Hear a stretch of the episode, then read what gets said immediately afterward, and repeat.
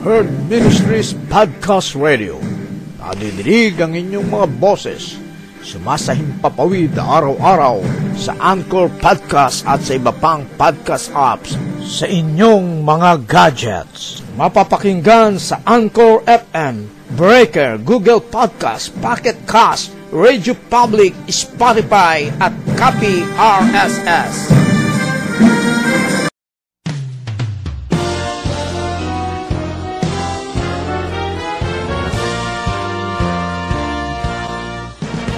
Get involved.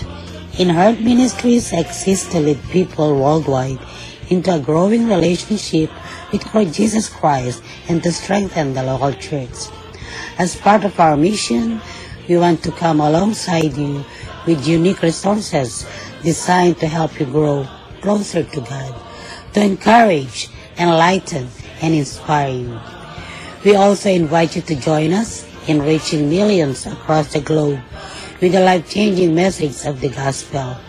With your prayers and support, there is no limit to what God can accomplish through the ministry of her ministries.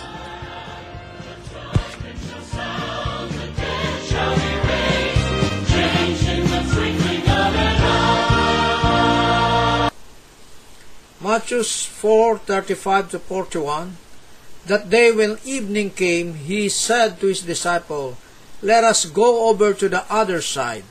Leaving the crowd behind they took him along just as he was.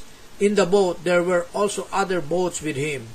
A furious squall came up and the waves broke over the boat so that it was nearly swamped. Jesus was in the storm sleeping on a cushions the disciples woke him and said to him, Teacher, don't you care if we drown?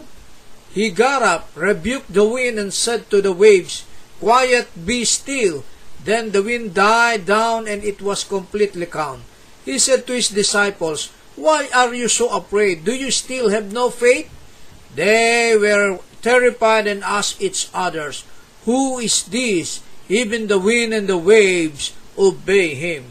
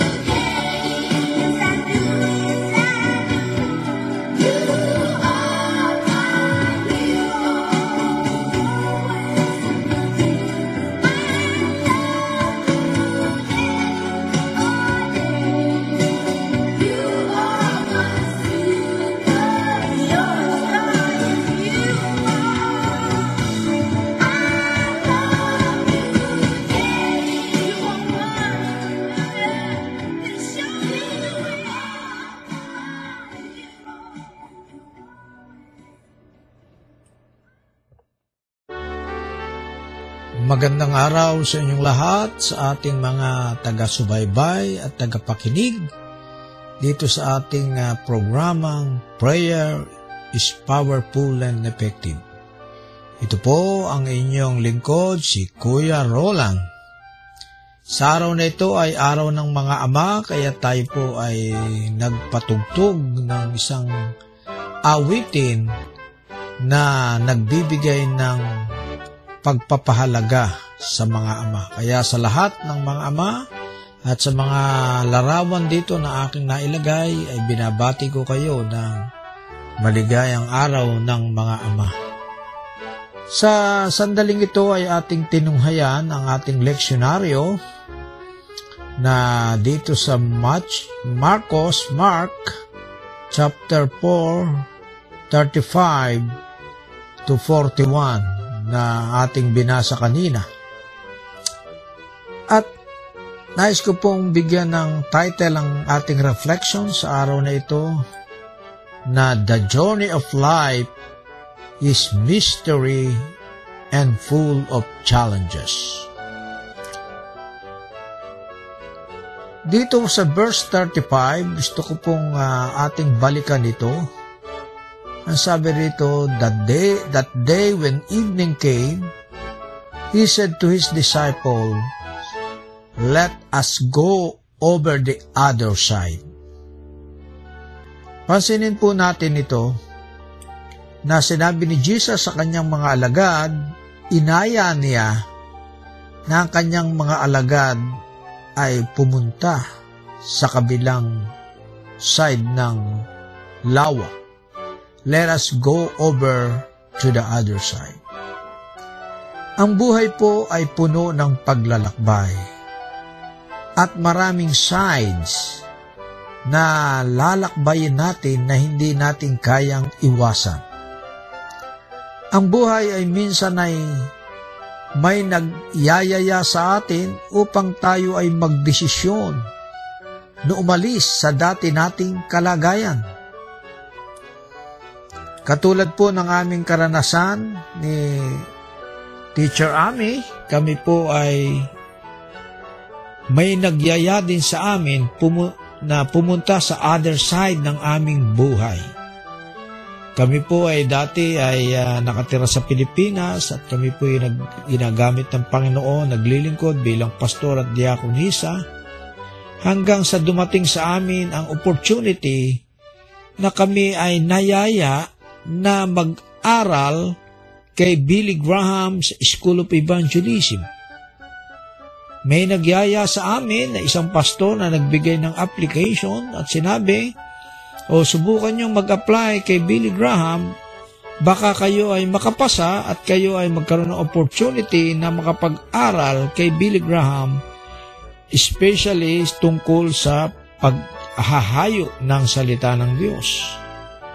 At ah, ganun din, ang kapatid ni Ate Ami ay matagal na niyang hindi nakikita sapagkat matagal nandito sa nakatira sa Ohio, sa Amerika, ng almost 15 years.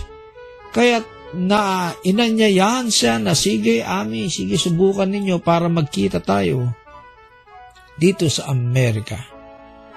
At sa madaling kwento, eh nangyari po ito na ang paglalakbay ng aming buhay ay may nagyaya at kami sumunod upang kami ay tumawid sa other side ng aming buhay. At ganito rin po ang nangyari sa buhay ng mga alagad nang sila ay niyaya ni Jesus upang tumawid sa kabilang side. Subalit, ang pagtatawid o ang pagtawid ay meron pong mystery at la, it's a lot of full of challenge. Kaya po ganito po ang nangyari sa mga alagad. Sila'y mapayapang naglalakbay at si Jesus ang sabi ng talata ay dahil sa kapayapaan ng tubig noon ay natutulog. Subalit habang siya'y natutulog ay dumating ang unos. Ano po, umadumating ang unos sa paglalakbay. Ang sabi rito, the disciples walk, uh, let's uh, verse 27, leaving the crowd behind, they look him along just as he was in the boat. There were also other boat with him. A furious squall come up, and the waves broke over the boat so that it was nearly swamped. Ito po yung malaking dumating na furious squall. Isang uh, trahedya na nagkaroon ng masamang panahon at lumakas ang alon at halos ang bangka nila ay masira dahil sa lakas ng alon na ito. So ganito po rin po ang nangyayari sa ating paglalakbay, sa ating pagtawid sa kabilang side ay hindi po ito madali kundi ito'y dumadaan sa maraming mga pagsubok. Wala pong nagpunta rito sa Amerika nang hindi dumaan sa pagsubok. Kaya kami po ni teacher ay talagang dumaan din sa napakatinding pagsubok nung kami po ay uh, uh, unang buwan dito, unang-una ay ang pagsubok namin ay iniwanan namin ang aming mga anak sa Pilipinas na sila'y maliliit pa lamang. Kaming dalawa lang po yung nagpunta rito at sila po'y maliliit pa. At alam niyo po, nung kinuwento namin ito sa isang Amerikana na kasamahan namin sa church, naalala ko ang pangalan niya ay si Sister Mary Ruth, sinabi namin na kami ay pumunta rito sa Amerika, tiniis namin na iwanan namin ang aming mga anak at sa gabi kami umiiyak. Alam niyo po, ang sabi ng Amerikana na si Mary Ruth, naku siya po'y umiyak. Sapagkat ang mga Amerikano pala ay hindi nila kayang iwanan ang kanilang maliliit na mga anak. Kaya dito po yung mga typical na Amerikano, Amerikana, isang pamilya, ay talagang nakikita po namin na sila'y naglalakad at bit-bit ang kanilang maliliit na mga anak. Ano po, nakatali sa katawan, may duyan sa katawan at yung, minsan naman may stroller, nakambal yung stroller dahil dalawa anak, akala mo kambal ang anak, dala dalawa at kahit saan sila pumunta ay kanilang sinasama ang kanilang anak. Kaya sa isang paglalakbay ay ng buhay ay ito po ang mga mga bagyo na darating. Marami pong bagyo na dumarating sa paglalakbay ng tao. Subalit kailangan nating harapin ang bagyo na ito sapagkat wag nating alisin sa ating puso na katulad ng uh, pinag-aaralan natin ngayong sa ating talata, sa ating uh, binagbabasihan na kasama natin si Jesus. Nakalimutan ng mga alagad na kasama nila si Jesus at si Jesus ay natutulog. So kung minsan po kasi mga kapatid, mga tagapakinig, nakakalimutan natin sa ating buhay na kasama natin ang Diyos.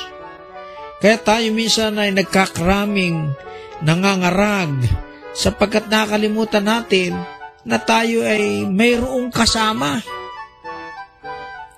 Kaya dito po ang sabi ng ating talata ay nung si Jesus ay ginising sapagkat ang mga alagad ay nataranta ano po, sapagkat uh, talagang ganun eh, pag dumarating ka sa problema ng paglalakbay ay ikaw ay hindi maiwasan na ikaw ay mataranta. Ano? Ngayon, habang natutulog si Jesus, ay ginising siya ng mga alagad at sabi sa kanya, Teacher, don't you care if we drown? Ano? Sabi ng mga alagad, Teacher, ay naku, hindi ka ba uh, nababagabag na tayo ay maaaring lumubog? Alam niyo po ang ginawa ni Jesus, sabi ng ating talata sa verse 39, siya ay tumayo, he got up, rebuked the wind, and said to the waves, Quiet, be still. Then the wind died down and it was completely calm. And after that, Jesus said to his disciples, Why are you so afraid? Do you still have no faith? Ito po ang nakakalungkot tunay mga kapatid, mga tagapakinig. Kung minsan ay nakakalimutan natin na kasama natin si Jesus sa ating buhay, sa ating pag- paglalakbay. At kung minsan ay nawawalan tayo ng pananampalataya kay Jesus na siya ay kasama natin at siya ay nangako sa atin na hindi niya tayo iiwan ni pababayaan man. Subalit pag dumarating tayo sa paglalakbay ng problema ng buhay, ay nakalimutan natin na may kasama na nga pala tayo na dapat tayong hindi matakot. Kaya po, sa ating mga tagapakinig, lalo na ang mga herd members family, lalo na po itong ating mga new applicants, na ngayon ay mag-aayos ng kanilang mga papeles papunta rito sa Amerika upang sila ay magtrabaho rito bilang nurse, bilang CNA, ay ito po ang aking gustong iwanan sa inyo. Na huwag kayong matakot sa paglalakbay na inyong gagawin. Sapagkat meron tayong Diyos na palaging kasama. Ang kailangan lamang tayo po ay manampalataya na anumang laki ng alon, anumang laki ng ah, unos na ating daraa, daraanan ay may kasama tayo si Jesus. Kaya't ang sabi ni Jesus sa kanya, Why are you so afraid? Do you still have no faith? So kailangan lang po nating ipakita ang ating pananampalataya sa Kanya.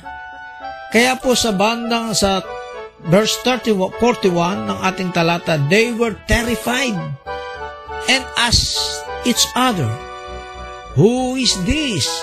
Even the wind and the waves obey Him. So mga kaibigan, mga kapatid, mga herd uh, ministries, uh, family, ito po ang katotohanan kung bakit tayo dapat manampalataya kay Jesus. Sapagkat siya ay tunay na makapangyarihan.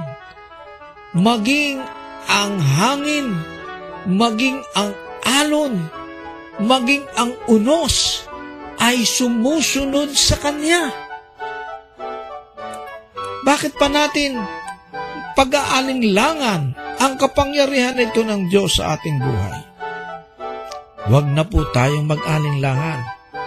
Ang kailangan lamang po ay manampalataya tayo na ang Diyos ay kasama natin upang maranasan natin ang mystery and full of challenge ng ating journey sa ating mga buhay. Sa pangalan ni Jesus, Amen. Aming Diyos na makapangyarihan sa lahat,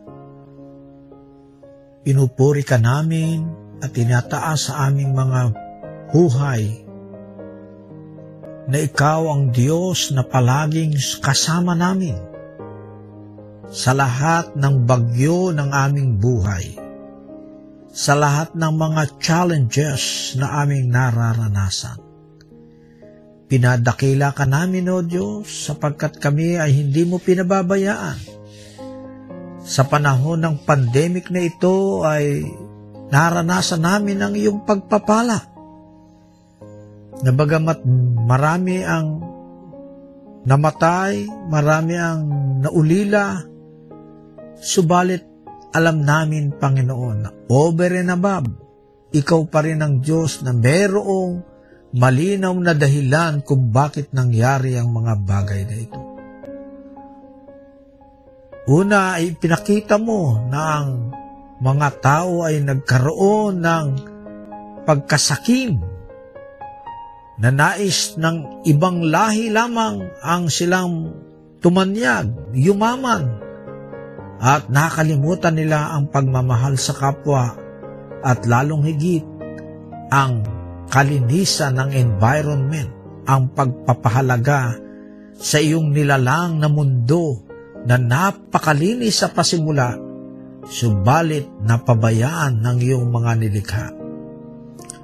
Sa sandaling ito, Lord, kami patuloy na lumalapit sa iyo Ah, nilalapit namin sa iyo ang aming mga kapatid na ngayon ay nangangailangan ng iyong paggabay at ng iyong interventions ng iyong Holy Spirit na masunod ang desires ng kanilang mga puso at sila ay makapagpatuloy sa buhay na iyong ipinilano sa kanila. Nilalapit namin si James Wesley Watt na sa darating na mga araw siya po ay kukuha ng board exam sa Board of Pharmacy. Patuloy mo silang pagpalain, bigyan ng wisdom, bigyan ng ah, karunungan na mula sa iyo at ang kanyang mga ni-review ay kanyang maalala at maisagot sa panahon ng examinations.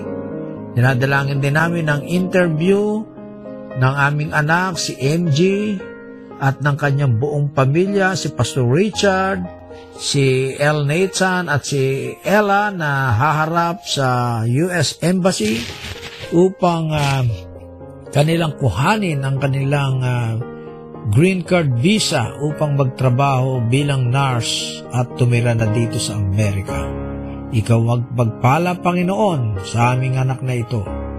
Gayun din, dinadalangin namin ang anak ni Pastor Nathan Ocampo ah, na mag-i-interview din, haharap din sa interview sa US Embassy upang magtrabaho din dito sa Amerika. Kaya pagpalain mo, Panginoon, ang anak ni Pastor na, ah, Nathan at ni Ate Ruth at ang kanya ring apo na sana'y maging maayos ang lahat ng pag-interview.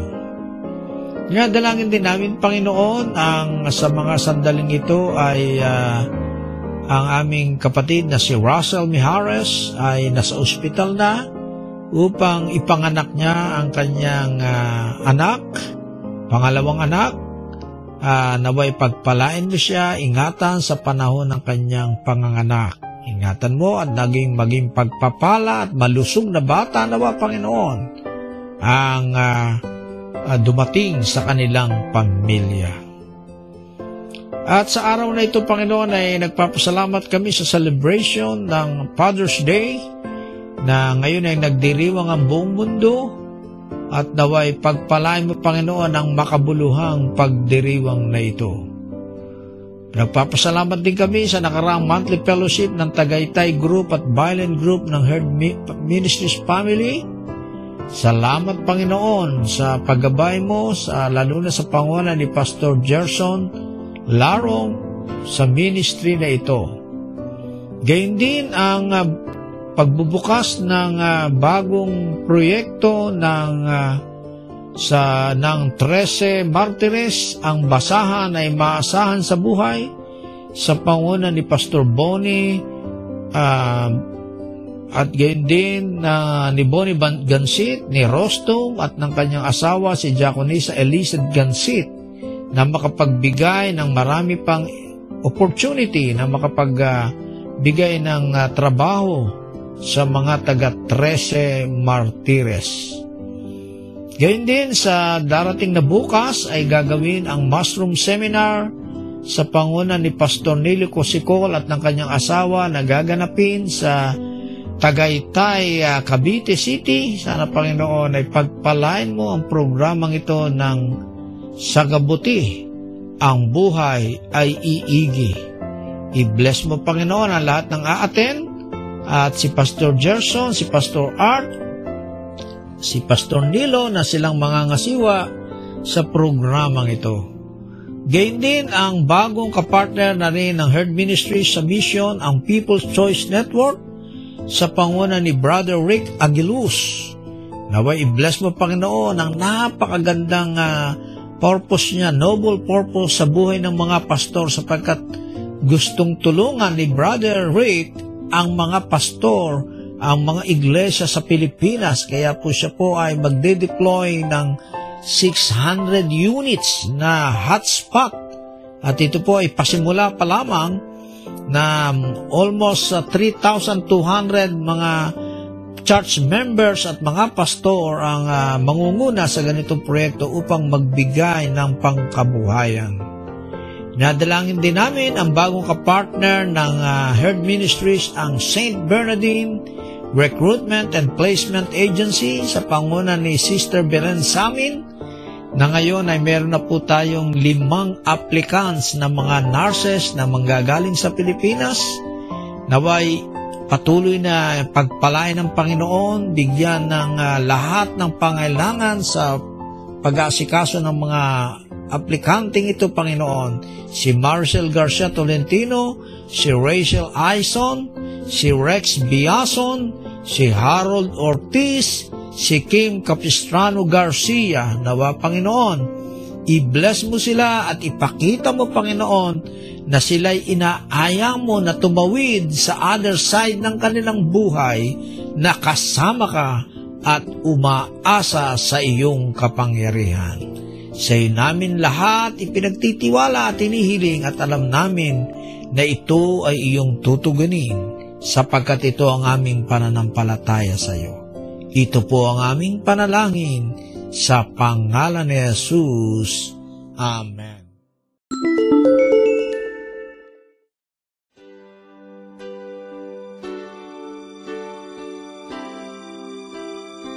Magandang araw sa inyong lahat sa ating mga tagapakinig sa Herd Ministries Podcast Radio.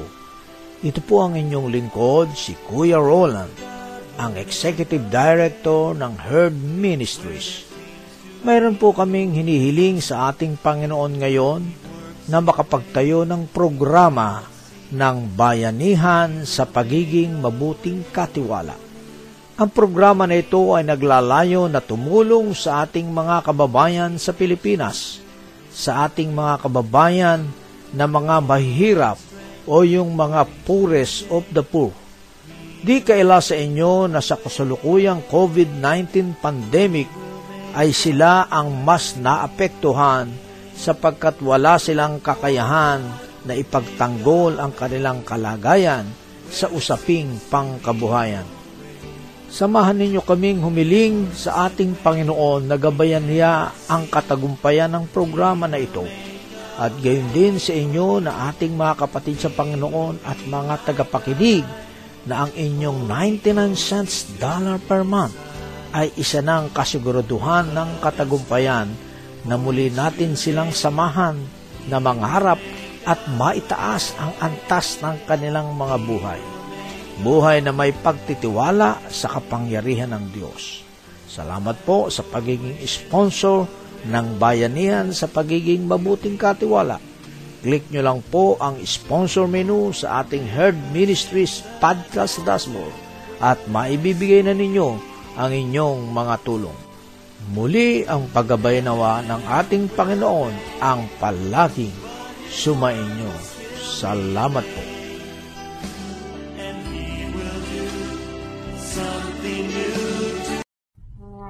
Maraming salamat sa inyong pakikinig sa Herd Ministries Podcast Radio. Maaari niyo po kaming kontakin sa Herd Ministries 2020 at gmail.com upang ipaabot ang inyong mga kahilingan sa pananalangin o maging mga pagpapala na tinanggap mula sa ating Diyos. Ang pagpapala nawa ng Diyos ay palaging sumainyo. Salamat po. Bawat sandali ng buhay